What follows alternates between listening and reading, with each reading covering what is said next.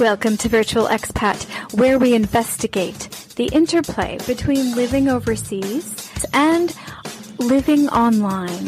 What happens to our online presence, our online persona, when we change countries? Does anything happen? Does one support the other? Does one conflict with the other?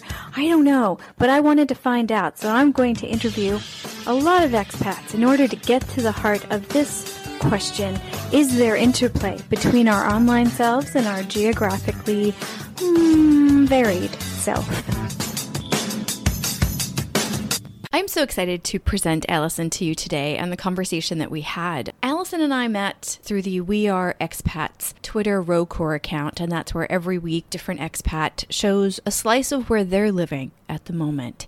Now, for those of you that are not familiar, RoCur just means rotating. Super interesting. Instead of just being one person's view all the time, they rotate usually weekly. I'll put that down in the show notes so you can follow that account if you wish. In total transparency, Alison is now on two of my three podcasts. She was on an episode of Expat Rewind earlier this season, and she's over here on Virtual Expats this week. In this interview, we talk about so many things about her online existence when she was in her home state of California in the US, when she went to Ireland, Spain, when she lived in Thailand for a few years, and now in the Czech Republic doing a master's degree in international economics and microfinance. Alison was also a chef and she's lived many lives on and offline. And I think you'll find that her perspective on those two lives colliding is really something to pay attention to. She brings up a lot of things that I hadn't even thought about prior to this conversation. And I think she adds a lot to the question of do our varied geographic lives and our online lives affect each other? So let's listen to what she has to say. Thank you so much, Alison, for joining me today. Please give a quick introduction, a few sentences, what you think the audience should know about you. My name is Alison Maciejewski. I am living in Prague, Czech Republic.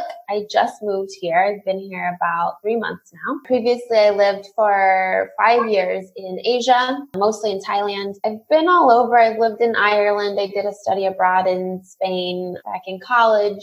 I'm an American. I'm from California. Um, my whole family's in Chile, but I grew up in the U.S. Nice. So, Where in California are you from? Well, I was born in Bakersfield, but I grew up most mostly my hometown, I would consider Benicia, which is an East Bay city in the San Francisco Bay Area. Some of my adult life in and out of San Francisco. I've never been able to live there. It's a bit expensive, but my brother still does. So very expensive to live there. I moved there just after the dot com bust, which made it very hard to find a permanent job, but it made it really easy to find cheap rooms because people were renting out any nook and cranny in their apartment.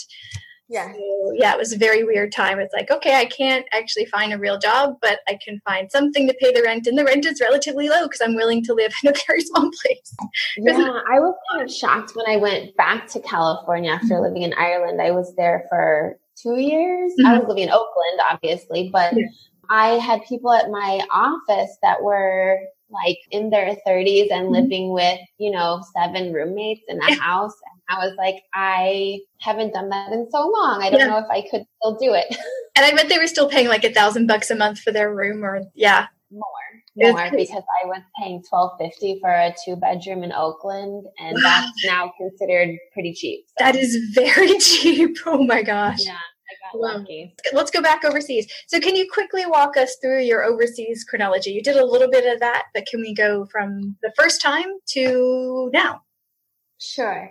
So, I grew up living in California. I moved around within the US a little bit. First time that I lived overseas was when I went to a semester study abroad program in Madrid, Spain. Nice. I have family in Chile, but I wanted to do my study abroad far away from them because I wanted to be like independent. So yeah, that was total six months. I studied and then I did a little bit of traveling around and, uh, and then I went back. After that, I graduated college went to work. And then in 2010, I moved to Dublin, Ireland for one mm-hmm. year with an ex. And then after that year, I moved home for family reasons. So I was back in California for two years. And after that, I had the bug. So I said, I want to move abroad again, but I want to go somewhere that is more affordable than yeah Dublin was and not on the euros. I went to Asia and was in Thailand for about four and a half years. And then I was planning to do my master's degree finally mm-hmm. and looking at schools here in Central Europe.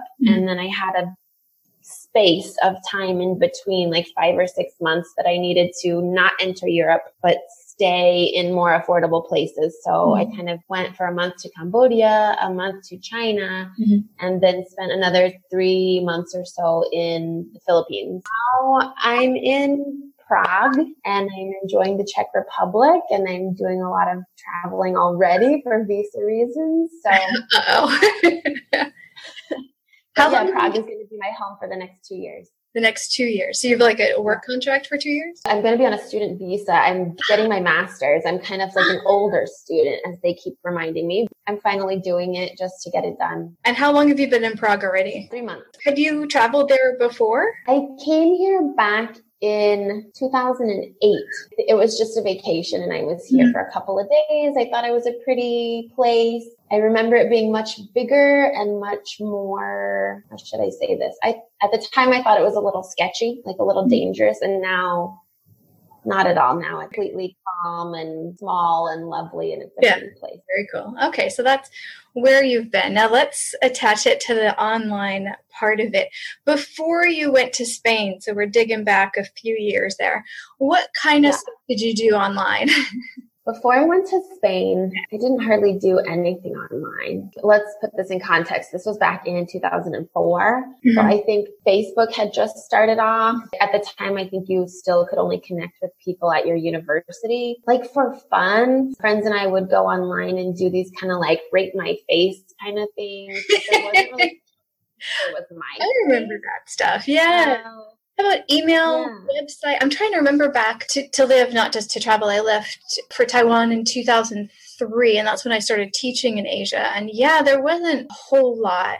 Taiwan is when I started blogging, and that's 2003, and that was still a pretty clunky experience. People didn't really blog back then, so you must have been in the first wave of that kind of thing. Maybe I just wasn't aware that people were doing that. No, I don't think I don't think there were a lot of people doing it. And in fact, I was using sites that were meant to be like daily diary sites to do it because the full-on like WordPress kind of stuff wasn't really usable or wasn't in existence yet. So I was kind of using okay. false Was it like Xanga and Live LiveJournal? Diaryland of all things.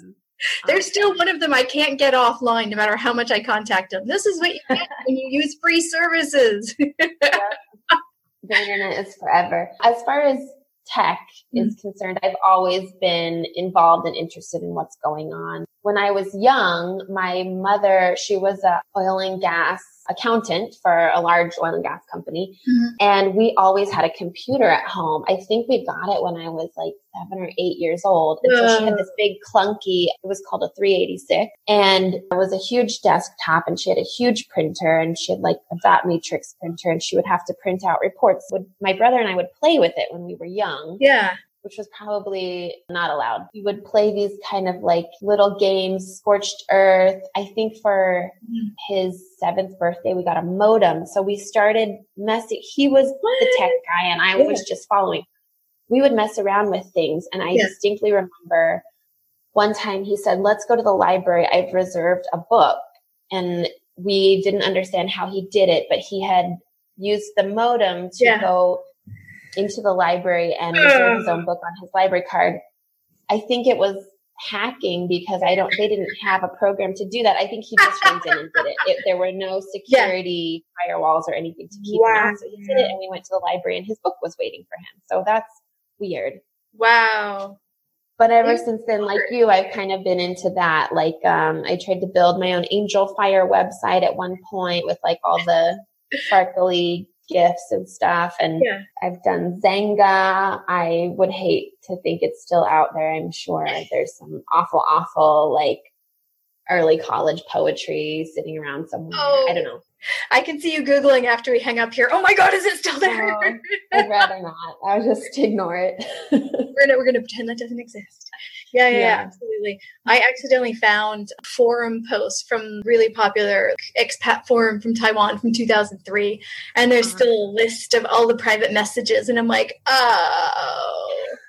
I should probably somehow delete all of that, but yeah, yeah, time, effort, login, stress. Yeah. Okay, so when did you start using the internet in force, like for either social media or other stuff putting stuff online or anything like that? Sure. So I think even though I've always had family in Chile, we always talked on the phone. So the first time that I when I was in Spain, I had to go downstairs at four in the morning and call my family on a payphone mm-hmm. using like an international calling card. Yes, I remember. So even then, I was not using the internet. We yeah. had like internet cafes, but no one had personal computers. When I went to Ireland in 2010, I started a travel blog to keep my family and my ex's family mm-hmm. like aware of what we were up to. And I used mm-hmm. to post pictures and it took a really long time because I'd have to upload every single individual picture from my camera that I had at the yeah. time that I'd carry around a big camera around my neck and take photos.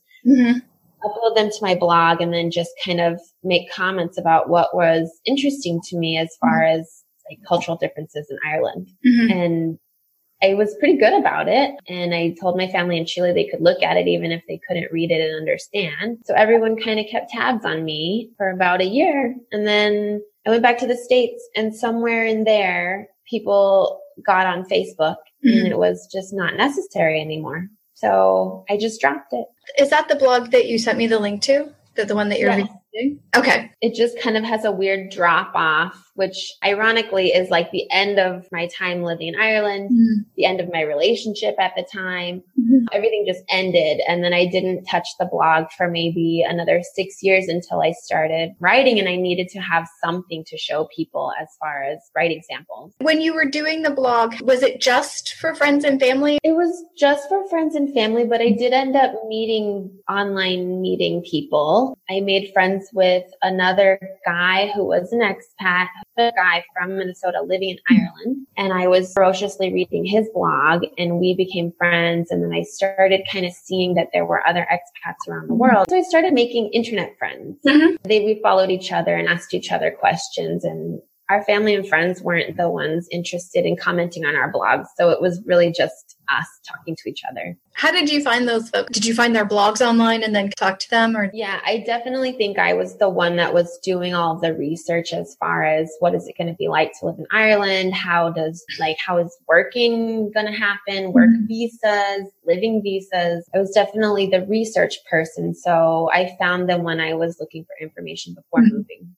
So mostly you reached out to those folks before, like as research before you moved to a place. Did you look for any yeah. other expat blogs once you were in the place and just wanted to connect with other bloggers? I think I happened on a couple. I don't know if I was actively looking. I remember at the time I was more mm-hmm. interested in finding a job. I was blogging in my spare time because I wasn't working. One of the posts that I think is still the most read post was I did an entire post about Irish travelers. Mm-hmm. It's like a minority group in Ireland and um, it was all about what do people think about Irish travelers mm-hmm. and what do travelers think about themselves? And mm-hmm. I was, you know, I was at the time I was looking at work, working with Irish travelers with mm-hmm organizations. And I just did a post about just kind of the general idea of who they are and what their mm-hmm. culture is about from what I could see. And that post got so many hits because it was right before Big Fat Gypsy Wedding started making the rounds. Mm-hmm. And I think through that post, a lot of people found me. How did you start blogging? Like, how did you learn about blogs in general? Do you remember? Yeah, I think I started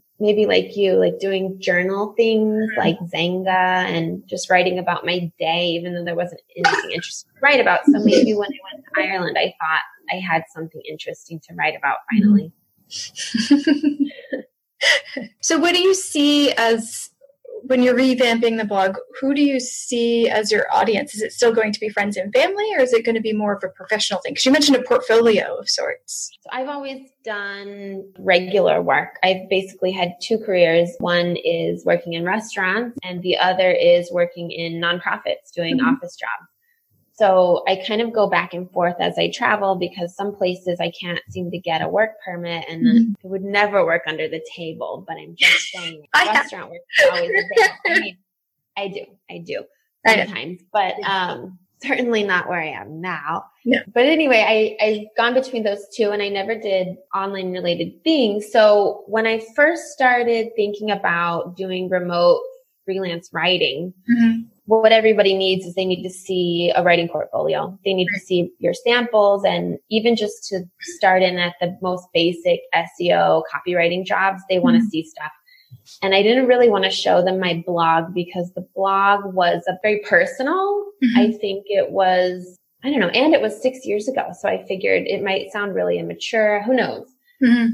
But just, I, what I did is I thought up some topics like top five things you should eat in Thailand. And I just started writing a couple of things like that, mm-hmm. throwing them up on the blog. And then I used it as a link to my published work. And that helped get my foot in the door for quite a few companies. So. Gotcha, gotcha. Now you do quite a bit of stuff on Instagram now, right? Yes, I love Instagram. I love food. I'm the person that takes pictures of their lunch. I take pictures of so many things now. I went through years where I didn't. I took like three pictures because I was so pictured out. Yeah. And then and then pictures became so much more prevalent on Twitter and Instagram, and I just went, "Oh, let's do this again." yeah, yeah. And it's Instagram. I think it's. I don't know. I so I've worked as a chef for over six years, and I've worked almost every job in the restaurant industry, and I mm-hmm. love restaurants. And there's mm-hmm. something about restaurant work that's really, it feels very productive. When you mm-hmm. make food, people eat it and then it's gone. You don't have to question whether or not your job did something or whether or not your work did its job. Uh, mm-hmm. people ate it. So I think it's really cool. And I think that chefs are proud of what they make. And so I like taking pictures of pretty food because I know all the hard work that goes into it. Yeah. And especially when it tastes good, then people should want to see it and go eat it as well.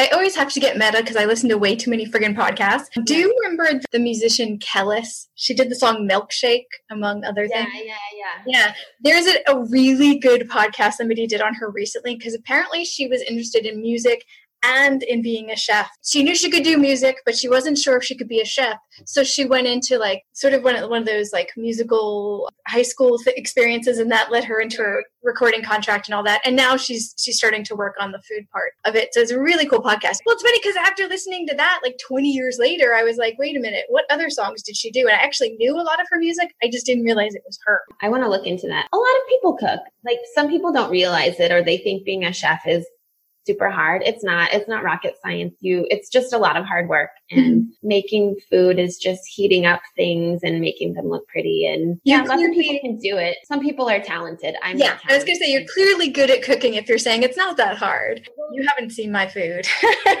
Some people are definitely talented in that they can create new dishes and come up with new flavor combinations. Mm-hmm. And mm-hmm. I don't do that. I just do what the head chef tells me to do and I do it exactly how they did it. And so that's kind of hard to find in kitchens. So I do okay. Do you follow a lot of food social media stuff anywhere? Before I went to Thailand, I was really into following Andy Ricker and I used to follow a bunch of chefs like Jamie Oliver and gotten away from that after living in Asia because it's very much white guy chefs doing ethnic food and making a lot of money at the expense of, of food and culture that other people have taught them and not really giving back to their communities. So I think that I've gotten away from that. There's a lady named MiMi Aye. She's a Burmese heritage. I think she's living in England. A lot of chefs from the Bay Area, London, throughout Thailand. Chef B, I'm obsessed with. She's mm-hmm. a Hmong chef that has a really great restaurant in Bangkok.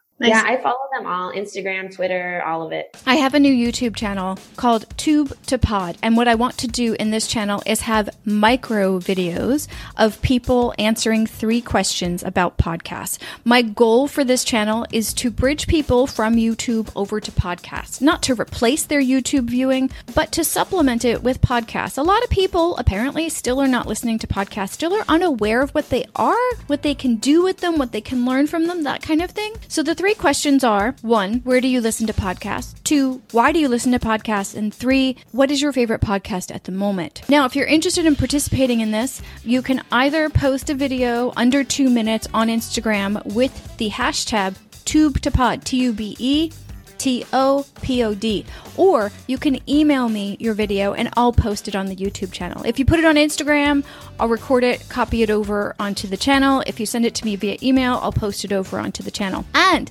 if you are more tech savvy than clearly I am, and you know a better way how to get other people's videos onto YouTube, please let me know because right now I'm doing a copy and paste kind of thing. So I really look forward to your participation in that. Again, it's under two minutes, it's three questions, it's super easy. I want to expose people on YouTube to another audio experience that I think they would really, really enjoy to spread the joy of podcasts. I think there's a lot of specific niche content out there that can teach us a lot about the world and a lot about the things we're already interested in in moments of the day when we're not doing anything else with our brain. So, yeah, it's a push to people to learn more about the things that they are already interested in or learn about things they don't even know exist yet. Anyway, Tube to Pod. I'll also put the link to the new channel in the show notes. You lived in Thailand for four years. Did you learn Thai? Yes, absolutely. Oh damn. Um, Congrats. That's that's a challenge. It's hard, but I knew that I was going to be there for quite a long time. I was planning on 2 years at least. I find it respectful. I think if you're going to live somewhere, you can survive without the language, but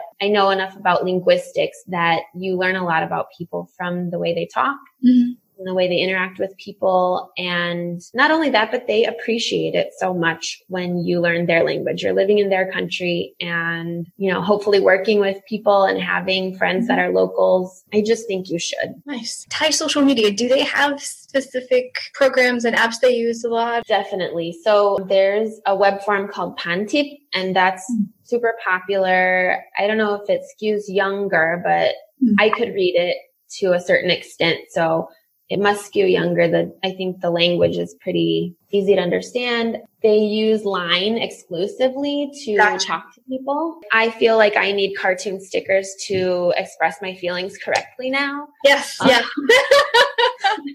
like I oh, feel that I am the embodiment of this bear named Brown and whatever he does to express himself, this is my feeling exactly. Oh yeah. Uh, on WeChat, it's it's very similar to Line. I think it might have more functions, but it's very, very similar.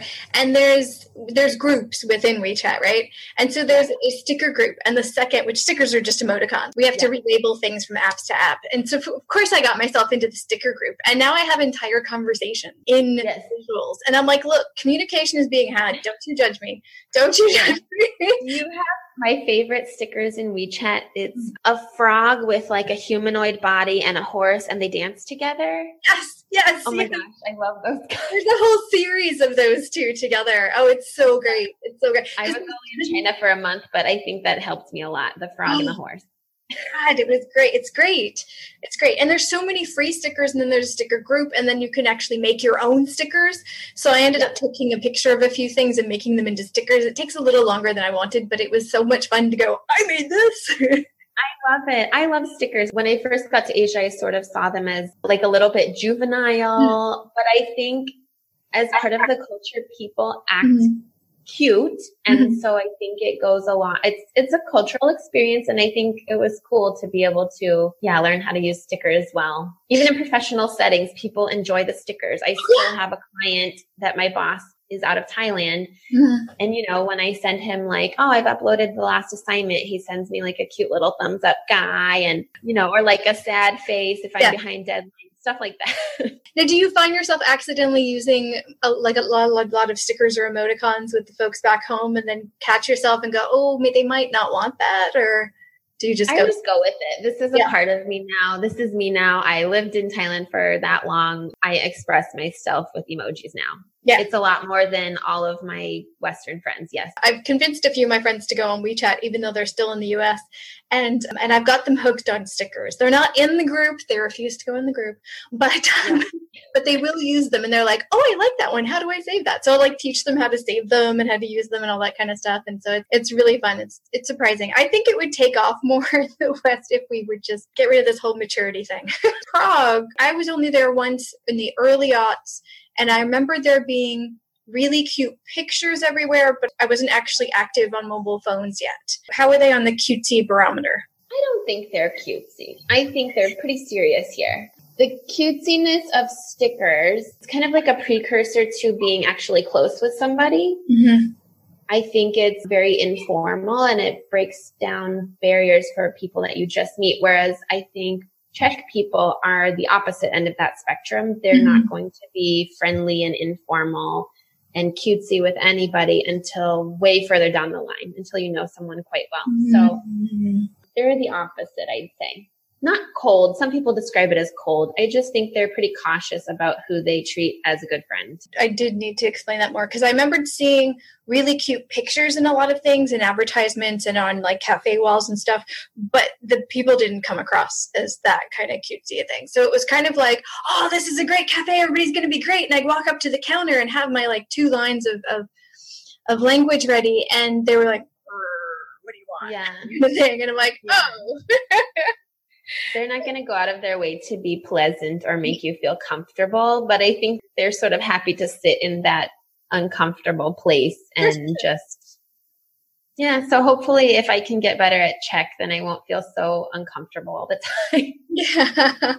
well, 3 months. I mean, are you you're are you studying the language? Yep. I took some classes at a language school nearby, like a private language school. I got through 4 weeks before I had to travel for visa and then yeah, I hope to get back into it even when I start grad school in October in late September. Mm-hmm. Hopefully I can still take more classes. I think the better you get the lower prices get, the nicer people get, uh, especially traveling outside of the city of Prague. I think it'll be really helpful. So. Yeah, for sure, for sure. Let's go back to your web presence. Where would you say is the primary place you're kind of showing people where you are and what you're doing? Instagram and Twitter. I use them differently. So Instagram is mm-hmm. a lot of food and a lot of travel photos and just kind of like my daily life. I'd say that's more of like a journal of what I'm up to. And then Twitter, I'm starting to write more about tech stuff because mm-hmm. of my work. And I've mm-hmm. got all these thoughts and ideas about what I'm doing in my work and I don't really have a place to share them. So I have just been posting things on Twitter.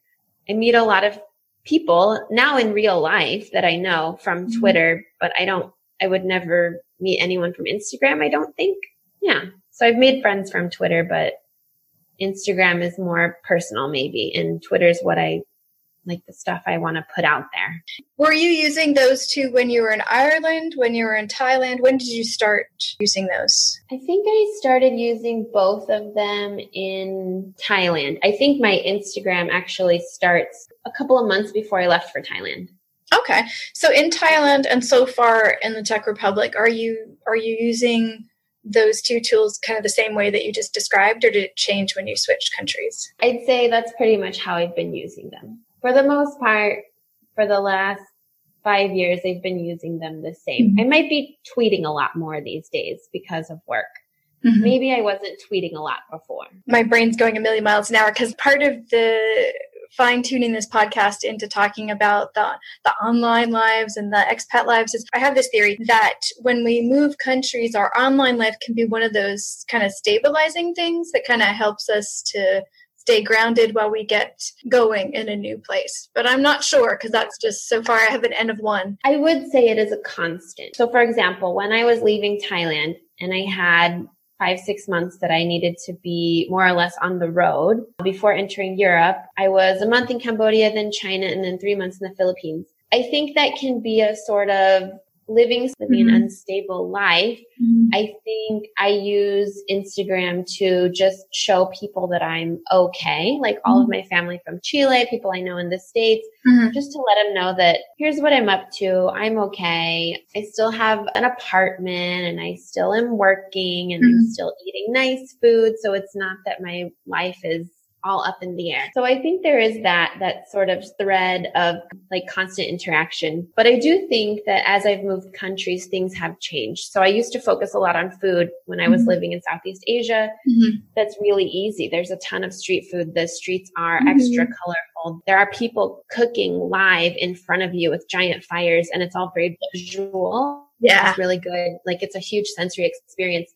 And then since I've been in Europe, that has taken a steep dive. There isn't street food. Mm-hmm. There are restaurants, but I just don't know if the restaurant scene here is just in a different place. I think Asia is very aware of having to be Instagrammable. They invent a lot of Instagram foods and some are good and some are not, but regardless, I think that it pushes people to do things that are visually appealing. Whereas Czech Republic, I don't see that happening. Um, really there's a lot of food here that's ugly, beautiful, like, or ugly, delicious. So I'm taking a lot more pictures of architecture here yeah. in Prague and less pictures of now okay hold on do i agree with you completely but i'm also from a very similar place that you're from so i'm wondering if somebody from asia thinks the same of the places that we think are slightly more boring to take pictures and they think that asia is the boring place to take pictures i've talked to my friends back in thailand and yeah. i think there is a general consensus okay. that those of them that have visited places in Europe, they know the food is boring. Yeah.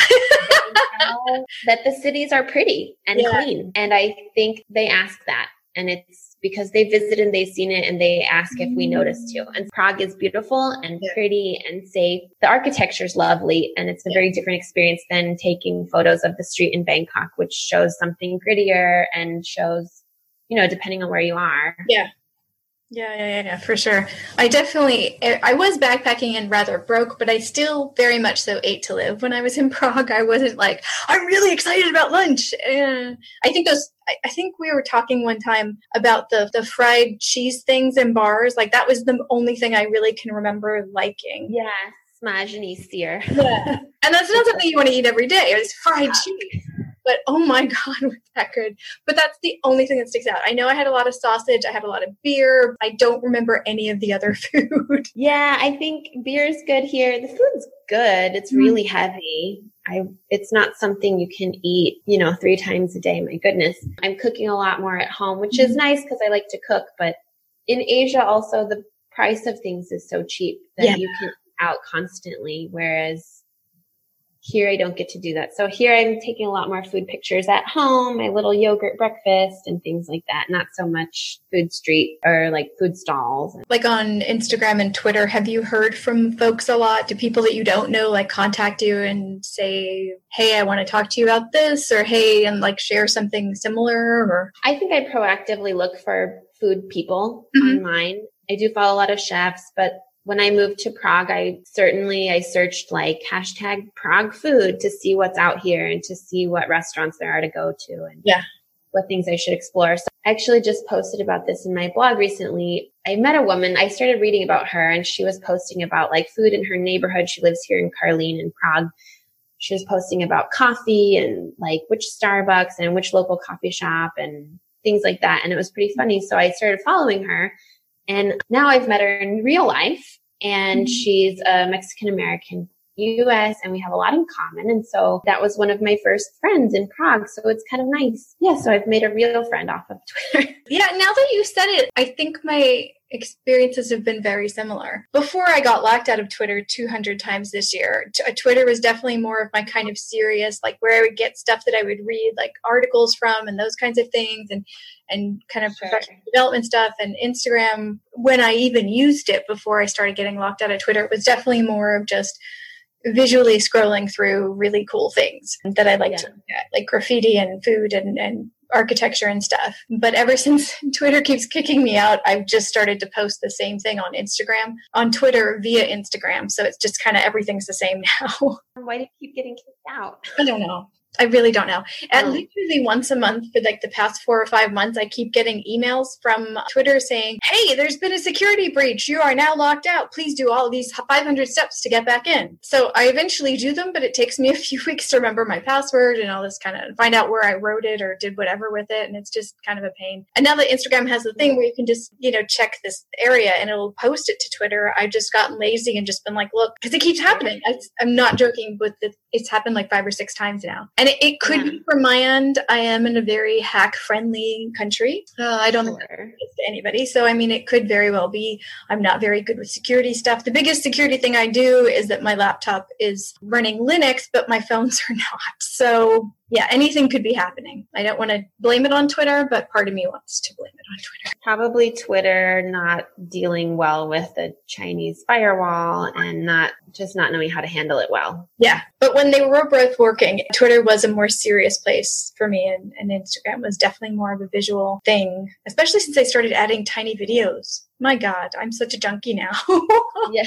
I need to breathe between like exercises in Chinese. Hold on, pause. I'll pause the listening that I'm doing in Chinese and I'll just scroll through what I miss, what I miss. Yeah. And yeah, just I think there is that like when I read Twitter now, I'm scrolling all the way back to the last time I read it, which mm-hmm. can be days of information.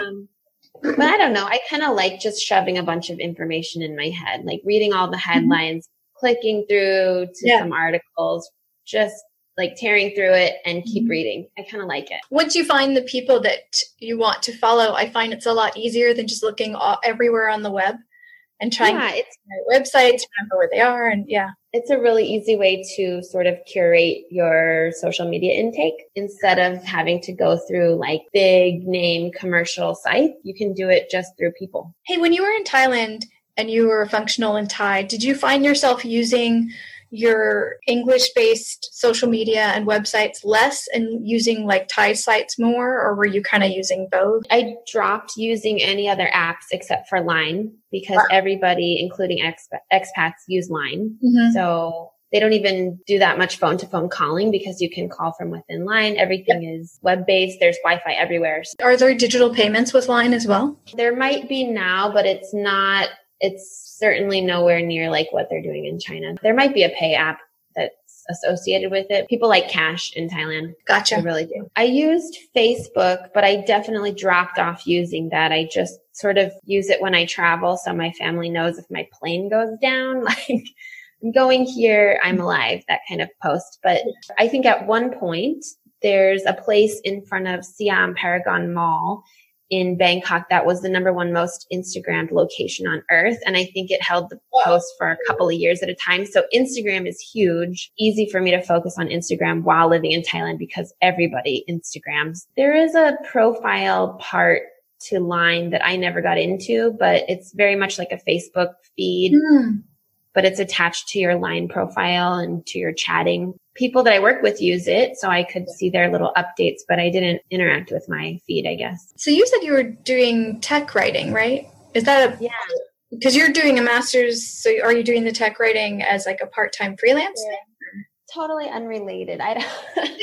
um, I, I, they're slightly related. When I started working for nonprofits, I worked for a microfinance organization, and mm-hmm. I was teaching computer literacy classes. Taught the classes for a year, and then I ran the program for three more years. And it was all about getting entrepreneurs who come from underserved communities to learn how to use computers because they're missing out on so many opportunities and mm-hmm. so many free resources if they Great. can't go online and sign up for them. Mm-hmm. Even registering a business you can do online these days. You don't write on a piece of paper anymore. So yeah. I was getting these people to sort of start their first email and try and build their first website for their mm-hmm. restaurant, things like yeah. that. So since then, because I've worked with restaurants, I've always had this kind of play between both careers, but I started working in writing because I knew I was going to sort of be on the road and I didn't know how I was going to have income in Thailand, I was working in restaurants. I managed my friend's restaurant for a year and a half. Yeah. And then I was like, what do I do to prepare for leaving? And a friend of mine, Emma, she's a Muay Thai fighter in Thailand. And wow. she's, yeah, she's wow. serious about training. And then she was teaching English on the side for so long yeah. just to have her visa. Well, she started writing and she was telling me, telling me about this SEO content writing gig that she had. And I thought it mm-hmm. sounded like a good setup. So I just, every once in a while, I'd ask her about it and she'd be like, yeah, I made this much more money this month or, you know. Yeah. And I was like, oh, maybe I can do that for my entire paycheck then. Anyway, she's out there. She's got an entire blog of her own where she writes all about what it's like to be a woman fighting Muay Thai in Thailand. Uh, it's called Under the Ropes.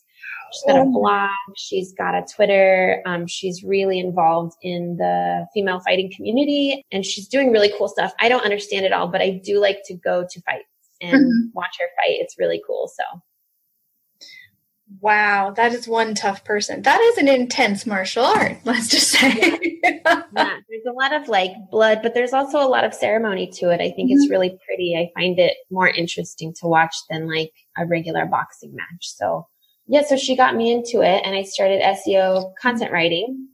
And I soon found out that it was better money for me to go work with like software clients and to mm-hmm. take on software jobs than it was to do the sort of face cream and, you know, cruises, Disney cruise, things like that. So yeah, yeah so I started just falling into more tech writing. I had done tech mm-hmm. in my previous work. I knew about generally what was going on. And then one of my clients in Thailand really took me under his wing and taught me a lot about what's going on in the business world of tech these mm-hmm. days. And so that's how it started. I spent some time in the office there in Thailand. And then I, from there, started getting a lot of jobs and connections. And now I'm doing it full time. Very cool. Very cool. Do you find that since you're on your computer doing that all day, that you're kind of taking breaks and looking more at social media than before, or is this kind of same? It's constant. It's constant. Um, it's, it's constant because, yeah, because freelance writing is really weird. I'm not a super structured person. So I don't have a time that I have to be at work I just have deadlines. I could spend 10 hours mm-hmm. writing something and I could spend one hour writing it. As long as it's done on time, it's fine. Mm-hmm. So yeah, sometimes I'm checking Twitter. I'm reading other articles. I'm, I have a million windows open while I'm writing my assignments and it can be helpful sometimes. I think yeah. I learn a lot. And I think it often helps me later when I'm looking for research information because I'm like, oh, I just read an article about this. I know there's a new study about this happening. So it helps me in my work, but it's also distracting. I kind of mm. function well in that weird. Oh, I do too. Yeah. yeah. Yeah.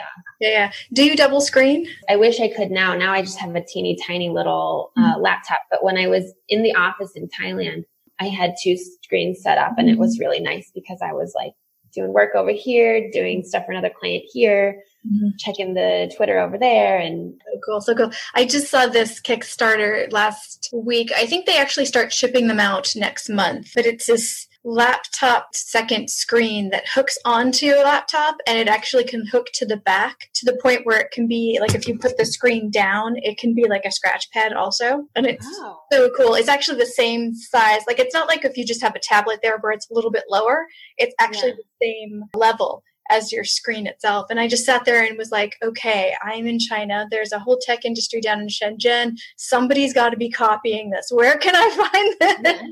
You'll have it in about a month.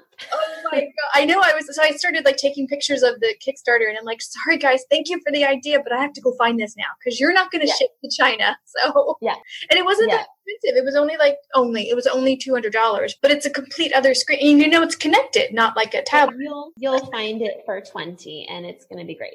oh, I don't know about twenty. I would pay up to a hundred, even yeah. without the function of having like the scribbly thing, just to be able to have that dual screen again. I had that in grad school, and it was amazing. But that was a desktop, yeah. and I'm back on a laptop, similar to what you're talking about. So it's just like I miss it. I'm partial to like being a teeny tiny one. The one I've got now is like one of those little netbooks where the top can pop off and be yeah.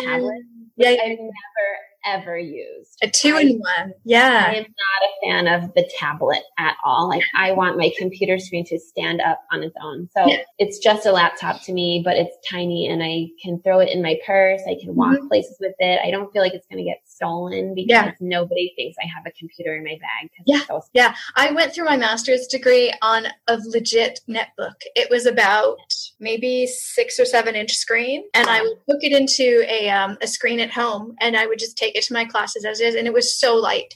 And everybody else has these giant, like 12, 16 inch screens, and I'm like, heck no! I gotta get to and from school, walk around this giant campus. No, no, no, no, no, no. And it was a little bit slower, but it worked great, and I actually miss it. I like small computers. I don't know why they got so stinking big. I don't know either. I feel the same about cell phones. I just want it yes. to be smart. Like I want it to be small and portable, and you know, I'm working working in tech, and mm-hmm. people think I should have gadgets, and I don't. Like I feel very minimalist about my technology. I want it to mm-hmm. be simple. I'm not doing anything cool. I'm word processing. Mm-hmm. I could do the same thing on the old 386 desktop that yeah. I that we had in our house when I was seven years old. So I literally just need the same, like yeah. very little capacity for anything. Well, I was thinking I could have the tablet and a flip phone because I miss flip phones. I miss just a phone being a phone and that's it. And then the tablet could be everything else that's visual.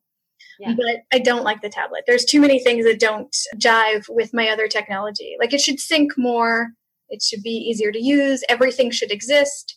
And yet Audacity, which is the thing that I podcast edit on, doesn't have an app, which I don't know how that's possible. Oh, it's a desktop. Yeah.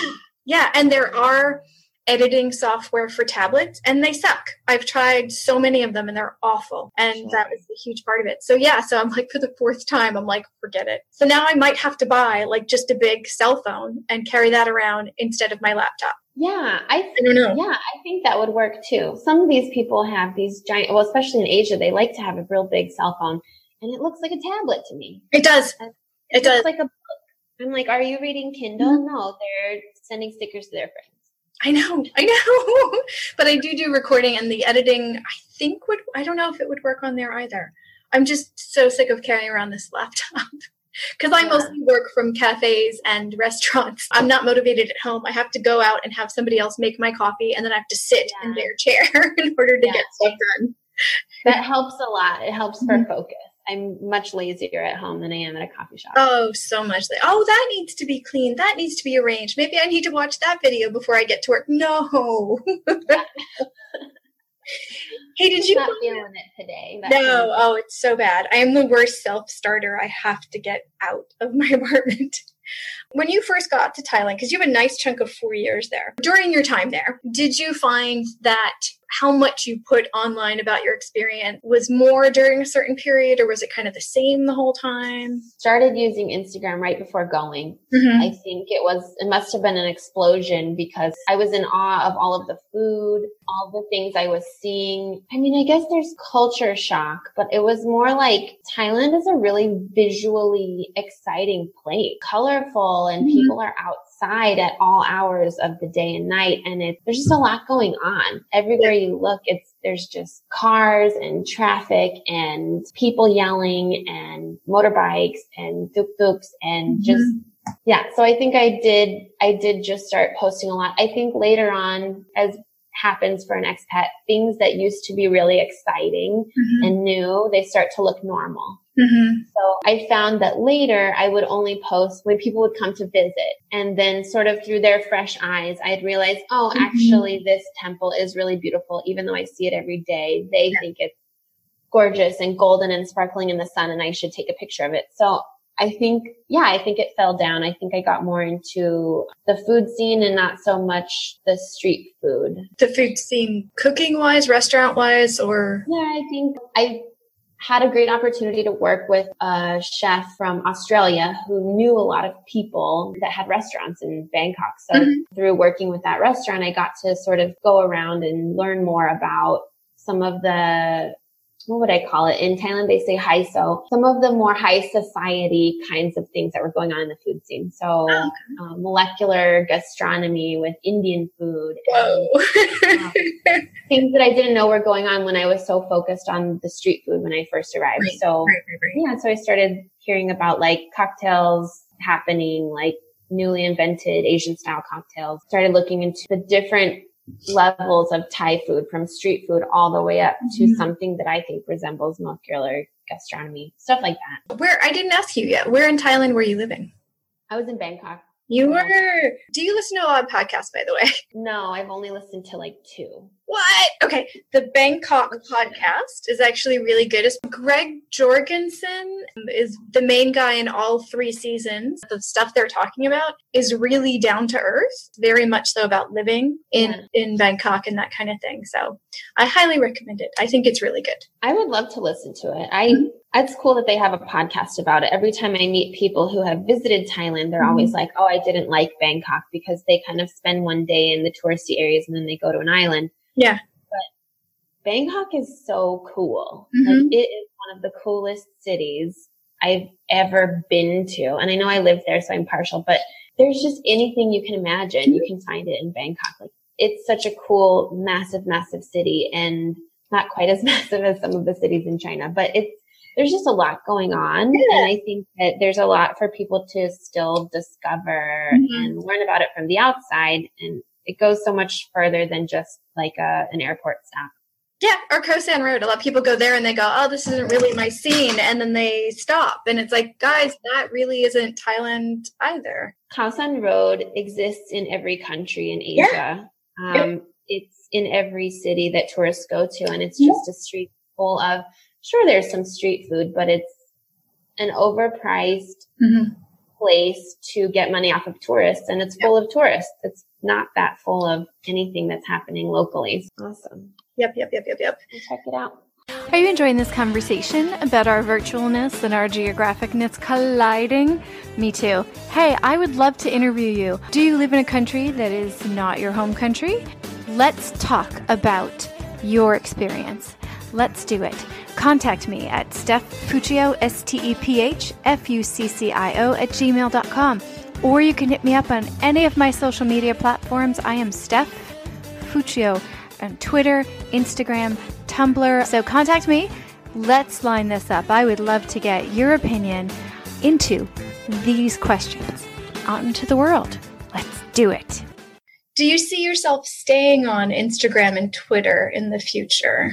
I do. I my Instagram is slowing down. I think it's less about food these days and more about architecture. And I hmm. assume when school starts, I'm not going to be traveling quite as much as I have for the last five years. So yeah, so I think it's going to slow down. Twitter, I feel like I might pick up more because I, like I said, I need an outlet for some of the things that I'm learning and some of the things I'm doing at work. Sure. I'm also new to some of this artificial intelligence, machine learning and automation. This is all new stuff to me. So mm-hmm. I not only have to research about it for my work, but I really need to connect with people who are more experienced in these mm-hmm. fields and mm-hmm. get their ideas because I don't want to come off sounding like an idiot for my client. I need to find those people and a lot of them are on Twitter. There's a lot of information out there about tech. So There's, it's good for me. It's a good place to be. Yeah, I keep forgetting to talk about LinkedIn because I'm so used to it being such a silent existence compared to other social medias. But yeah. it's actually coming alive the past few years. I also agree. LinkedIn is kind of silent. It's always been this sort of like you only look at it when you're looking for work. But now that I'm freelancing, mm-hmm. I am constantly open to new work. Yeah, I accidentally downloaded the app for some reason, and now it shows me notifications. And when there's a little red thing with a number, I tend to check stuff apparently. Yeah. so it's got my attention. LinkedIn has got my attention. So, and there's, I think it's valuable for sure. Find out a lot about what people are doing in their work, which is also interesting. People don't often post about their work in social media right? Exactly. Friends of mine that I haven't seen maybe be- since before I left for Thailand are like, mm-hmm. do you even work? Because they see my Instagram and they see my Facebook and it just shows travel pictures and food pictures and they think I'm on this massive, massive vacation. Yeah, yeah, and they don't realize that I've been working full time this whole time. And it's because I don't want to post, you know, there's nothing exciting about, well, first of all, if you're working under the table, you don't do a lot of posting about that. Yeah. Number two, like when I was managing the restaurant, you know, it just wasn't exciting stuff. Our restaurant had its own social media where we were posting to, but I wasn't posting to my personal stuff about like today I had to fire some guy because he showed up late for the fifth time. Like confidentiality not- issues. I mean, there's a lot of stuff you can't talk about with work. Yeah. Yeah. Yeah, yeah, yeah, yeah. Definitely. Definitely. it happens at a restaurant. Oh, a lot of people came in and drank a bunch of tequila and got drunk again. It's the same thing all the time. So it's not exciting to post yeah. about. Yeah, yeah, yeah, for sure, for sure. What is your master's going to be in? So the master's is going to be in international economics and diplomatic studies. What I want to do is I want to get back into microfinance. And this program is really, it's one of those vague ones where like you can choose modules from all these different departments. And I chose it that way because I'm interested in learning how tech and microfinance can go together and do new things. When I started in microfinance work, I was working in tech and I saw mm-hmm. so much potential for small business owners to save money, for people to reach outside mm-hmm. of their community, for people to find success in their business mm-hmm. and change the face of neighborhoods mm-hmm. by using technology that's free. Mm-hmm. And I've also done some freelancing work for one company, for example, that's getting a lot of they're what they're doing is they're getting a lot of nonprofits together in developing parts of the world mm-hmm. and they're using that corporate method to demand better prices for their broadband services and sort of acting as an advocate in parts of the world where maybe there isn't a lot of community support behind NGOs for good reasons sometimes. So I'm interested in studying not only economics on the international level, but how can technology mm-hmm. work to further development projects? Yeah. I'm not, I don't even know how to put it yet, but you know. No, I totally understand what you're talking about. I totally yeah. understand. Yeah. It's amazing because mobile phones are ubiquitous, like everywhere. Even in, even in a lot of developing countries, people will have mobile phones because they're so cheap and plentiful. Yeah. And they're more available, more accessible than mm-hmm. Computers and oh, yeah. in a lot of places. Oh yeah, yeah, yeah, yeah, yeah. So it it should have already changed a lot about the marketplace. It has a little bit, but not as much as having a computer in your pocket should. So it's very interesting that you're going to study that because it's like, wait, what's happening? What barriers have have presented themselves that wouldn't be the technology because the technology is working. So yeah. what what's happening? Why isn't this helping more than it has? Sure. Our- and I think something that I realized over time is, and you would know very well about language barriers. Mm-hmm. We think the internet has all this information and mm-hmm. it's because English. Internet is not accessible to quite a large population of the globe because mm-hmm. they don't fluently read English. And I think that that's interesting. So what mm-hmm. my friends in Thailand were reading as far as their forums, where they got their information for travel was mm-hmm. completely different than the places that I was getting my mm-hmm. information from. And mm-hmm. I could get information from the international community.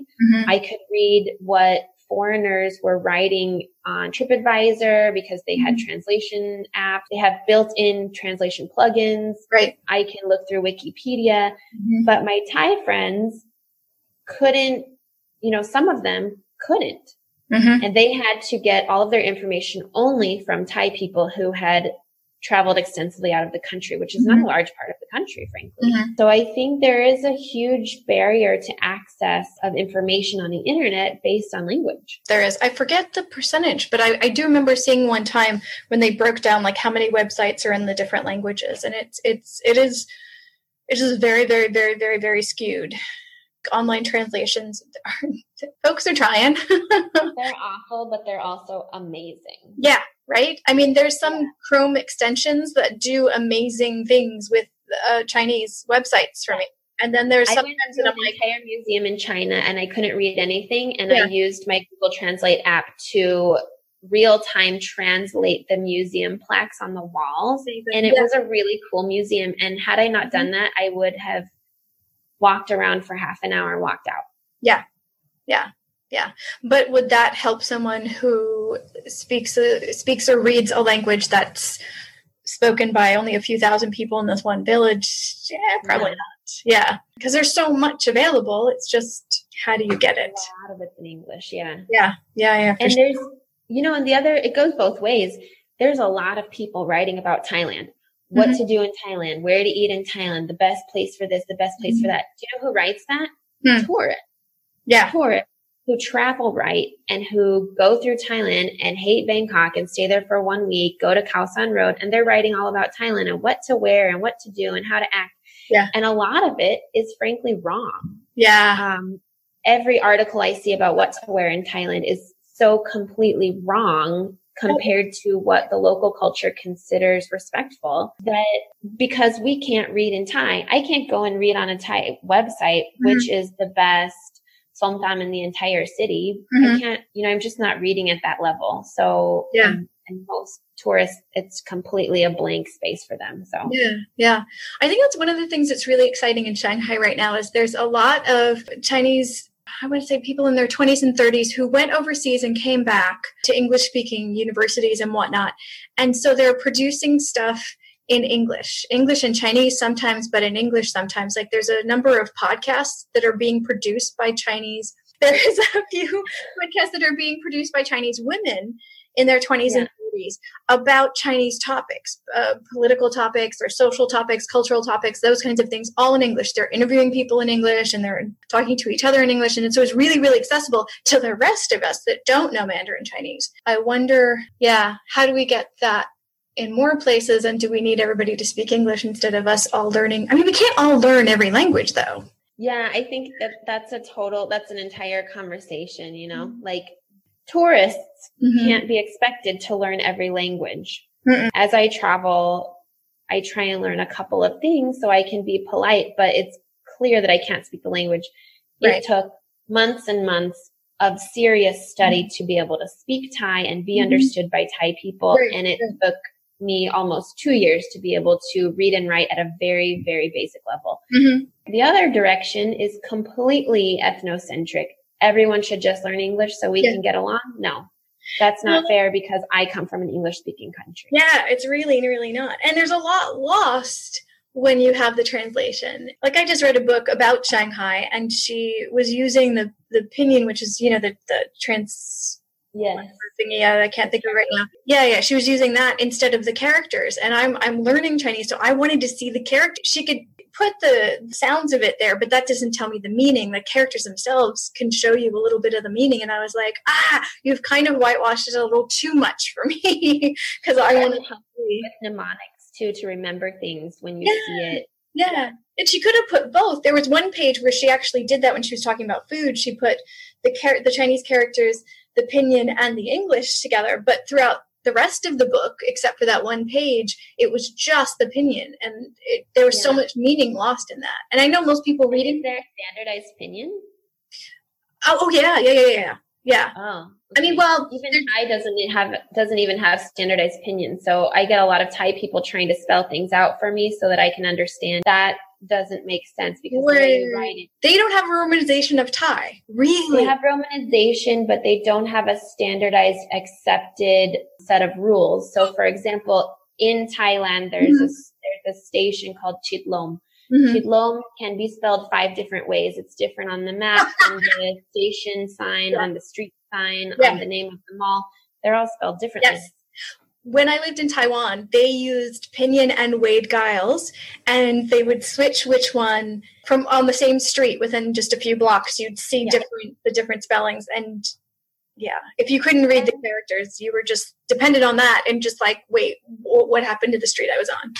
And the weird thing about Thai romanization, because it used to be a large British expat population, mm-hmm. so it's developed for British people to be able to read it's got a weird British accent when you read it. Like they spell lap, L-A-R-B a lot of times. And that's because a British person wouldn't pronounce that R. Yeah. So they want a British person to say the correct noise. So then you get a lot of other expats coming through going, larb, larb, I want to eat some larb. And people are like, what the heck are you talking about? Wait, how do you actually say it? Lap. Really? I've yeah. been saying larb for years. Yeah. Wow. Okay then. Imagine like a British person being like lap, that's lap. Yeah, so you you learn a lot of bad pronunciation as well. Yeah. And as soon as I started being able to read Thai, I was like, whoa, I know why people don't understand me. Well, okay, since we're talking about languages, did, when you were learning Thai or now when you're learning Czech, are you using any apps or websites or any audio and stuff online? So when I was learning Thai, I got some CDs in my first Thai school, but they weren't that fun. There are some really cool learning videos on YouTube. Like there's mm-hmm. this girl, Mod, and she does learn Thai with Mod, and she's hmm. got this friend named Pear, and they do these like top 10 mistakes that foreigners make when speaking Thai, and that kind of thing really helps. They do really good pronunciation hmm. rules and things like that. I wanted to watch TV because mm-hmm. that's exciting. So I started watching Lakorn, which is Thai soap operas.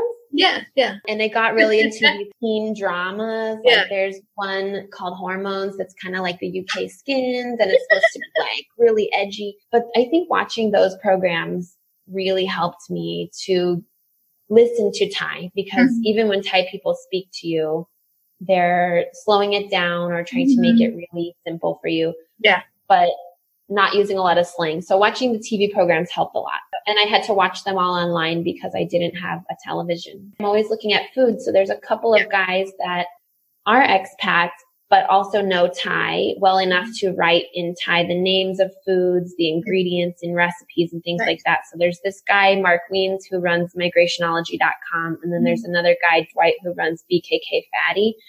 And they go around doing food blogging and all kinds of food related stuff. And both of them in their publications, they write in Thai mm-hmm. and in English what mm-hmm. things are. And mm-hmm. that helped me a lot, especially just like ordering at restaurants. Really cool. How did you stumble across all of these site websites and TV shows? I think again, well, the TV shows I just asked my friends, like, what's cool? What's mm-hmm. hip? Like, what are the kids watching? they would tell me. um, the other stuff, the food stuff, I definitely looked at before I went there. I was researching a ton about Thai food and I knew I was going to be cooking at some point. So I was trying to figure out what kind of restaurants I should be looking at and yeah, and I anyway ended up meeting those two guys in the course of my time in Thailand. They're nice guys doing good work. Yeah. So. It feels like there's so little boundary between the online offline. It's like you, some people told you about the stuff online, so you watch stuff online. You meet people online, you meet them in person. It is there is there any boundary between the two anymore? Well, gosh, I think it depends on where you live because I I see a distinct difference here in Prague than mm-hmm. what I saw in Thailand. In Thailand, everyone's on their phone constantly. Some people look down on that and they say that you know we're stuck to our screens, we're not interacting in daily life. Well, frankly, I don't want to interact in daily life with random people on the train. Right. I want to people that have similar interests to me and I want to interact with my actual yes. friends and people I know. So yeah. the fact that I'm messaging someone I actually know instead of talking to like random old guy on the train, I'm not bothered. Yeah. Like I'm a fan of technology and what it does and how people use it. So yeah, there's a lot more of that in Thailand mm-hmm. than here in Prague. I don't see a lot of people on their phones. I'm often the only one staring mm-hmm. down at my phone but they're not talking to each other either. Yeah. Oh, I know. I know. There's a great old school picture of people like in the 1950s on the subway, and I think it's New York, and they've all got their newspapers up. Yeah. And they're like, yeah, technology really divides us. It's like, you know, hey guys, we never really just talk to people on the subway. not yeah. a, not the phone's fault. It just we're going to work. Why would why do we need to? Random. Yeah, I would like less of talking to random strangers than more. yeah, exactly. I'm so on that page. The older I get, the more I want to talk to people I want to talk to about things I want to talk to, and the le- the more intolerant I am of small talk. Yes, and I think you know there's some kind of like movements in feminist circles that kind of reinforce some of this. Like you know, in the past, if a random guy on the street starts talking to me, I would feel compelled to give him my attention and time just because he's talking to me. Hmm. A couple of weeks ago, you know, a random older grandpa walking down the street is telling me in Czech something about Hezky and pointing to my face. I think he's saying, Oh, my face is beautiful. But my reaction is, I don't care. Who are you? I don't need to stop. I'm on my way to do something. Yeah. Yeah what I'm doing. I'm not here to talk to you or to entertain you or you've got a lonely life. I'm very sorry. Oh. But it's not my job to yeah. socialize with you. I'll yeah. socialize with my friends. Yeah, exactly. Think, you know, that's a weird new attitude, but I'm a fan of it. I live in a neighborhood of Prague that has a lot of bars and a lot of people coming through mm-hmm. as tourists and on stag dos. And I don't need random people talking to me. Yeah, no, no, no, no, agreed. For people who are going to their first location overseas and they're thinking of upping their online presence, but presence, but they're a little bit hesitant to put that experience online because they might regret it later. What what would your advice to them be? Well, two things. One, you don't have to. You don't have to have an online presence just because you're going abroad. Plenty of people don't. When I first started, I tried travel writing and I mm-hmm. found out I'm not really a fan of it. I like to travel. Mm-hmm. I like to take pictures and do Instagram, but do I like recommending to other people what to do on their vacation? No, mm-hmm. I'm not particularly. And what I do on my vacation, you know, sometimes can be hard to explain. Like, uh, go talk to a random guy on the corner ask to borrow his motorbike and give him some money under the table and yeah. see if he'll let you take the bike for three days. That's not something I can write about. So yeah. yeah. so you don't have to write about traveling. No one says you do. And you don't have to create a persona that makes it look like every vacation you go on is some sort of inner spiritual journey. I didn't learn about myself by living in Thailand any more than I will by living in Prague.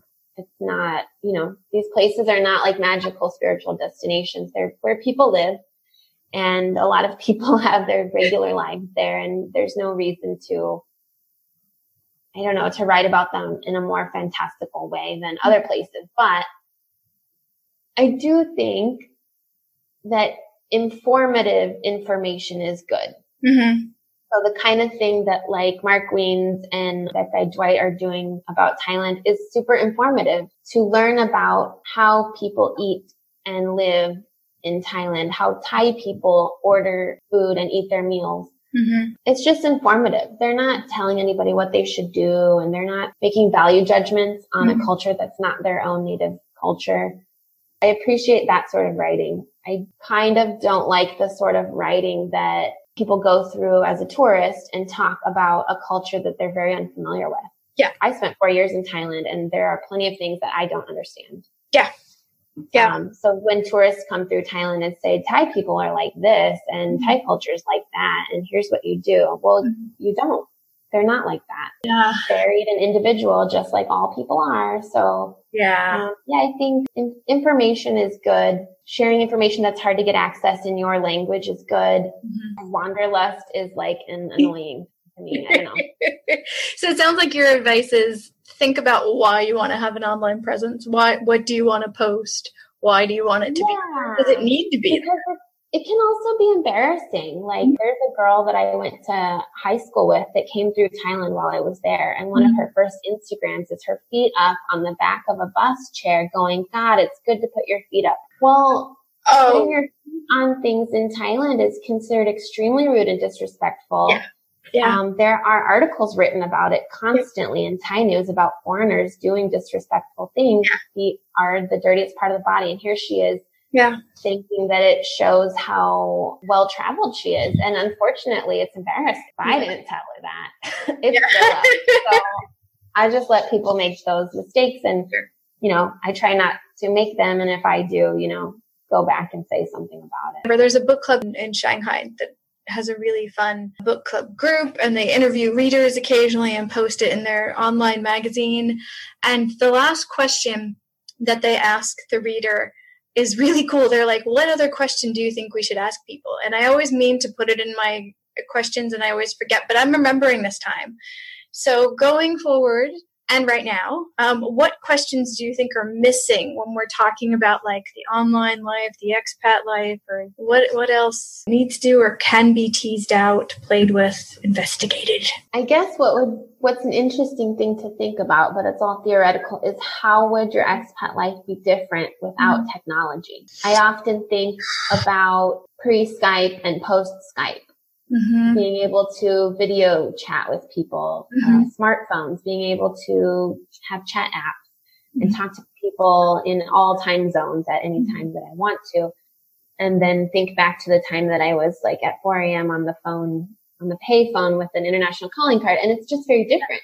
I think I was more isolated and I think I was more dependent on the immersive experience. Mm-hmm. And I was probably experienced a lot more culture shock because mm-hmm. of it. Technology is making our lives easier. Gosh, people are living off of mm-hmm. travel. I made some money off of it. I don't like to do it, but, but I wouldn't be able to have the job I have now without technology. You know, what was it like in the 50s? What was it like in the turn of the century when people were, mm-hmm. turn of last century, when people were traveling? Yeah. People did it. The reason more people are doing it now is because it's affordable mm-hmm. and because see what it might look like. It's not as scary anymore. Yeah. Um, yeah. For better or for worse, more people are doing it. Yeah. No, I think you definitely hit on something with the isolation thing. A lot of people say, oh, don't go into the expat bubble, don't go online too much. But you can meet people from your online experiences. You can learn things and then go places and find people who have similar interests when you find stuff online and then it goes offline. So there's a lot of relationship between the online and the offline now that I think a lot of people don't think about when they say, oh, don't don't go online, just just go out and do things. When you like culturally linguistically, you're like a baby when you first arrive in a new country in a lot of ways. Yeah, it's good to have friends, and these are people that can help you. Like mm-hmm. they can tell you, you know, don't put your feet up on things. They can tell you, um, here's actually how you order the thing that you want to order. Here's where you can buy the foods you want to buy. And, and they actually can help introduce you to local culture in a way mm-hmm. that, you know, when I first moved to Thailand, I couldn't speak Thai. How am I mm-hmm. supposed to have a Thai friend? Thai people speak English, but they exist in Thai. It's a normal and simple and acceptable way to make your mm-hmm. first friends. And, and at some point, if you have local friends, that's good. But I don't think there needs to be so much value judgment on all of that. No, I don't think we need to choose. I think we can use everything available. Yeah, I like that question. I'm going to add that. You are now question 16. Thank you very much. well, thank you so much for this chat. My goodness, there's so much to think about from what we've we've talked about already. Yeah, well, thanks for inviting me. It was really fun. It was nice talking to you.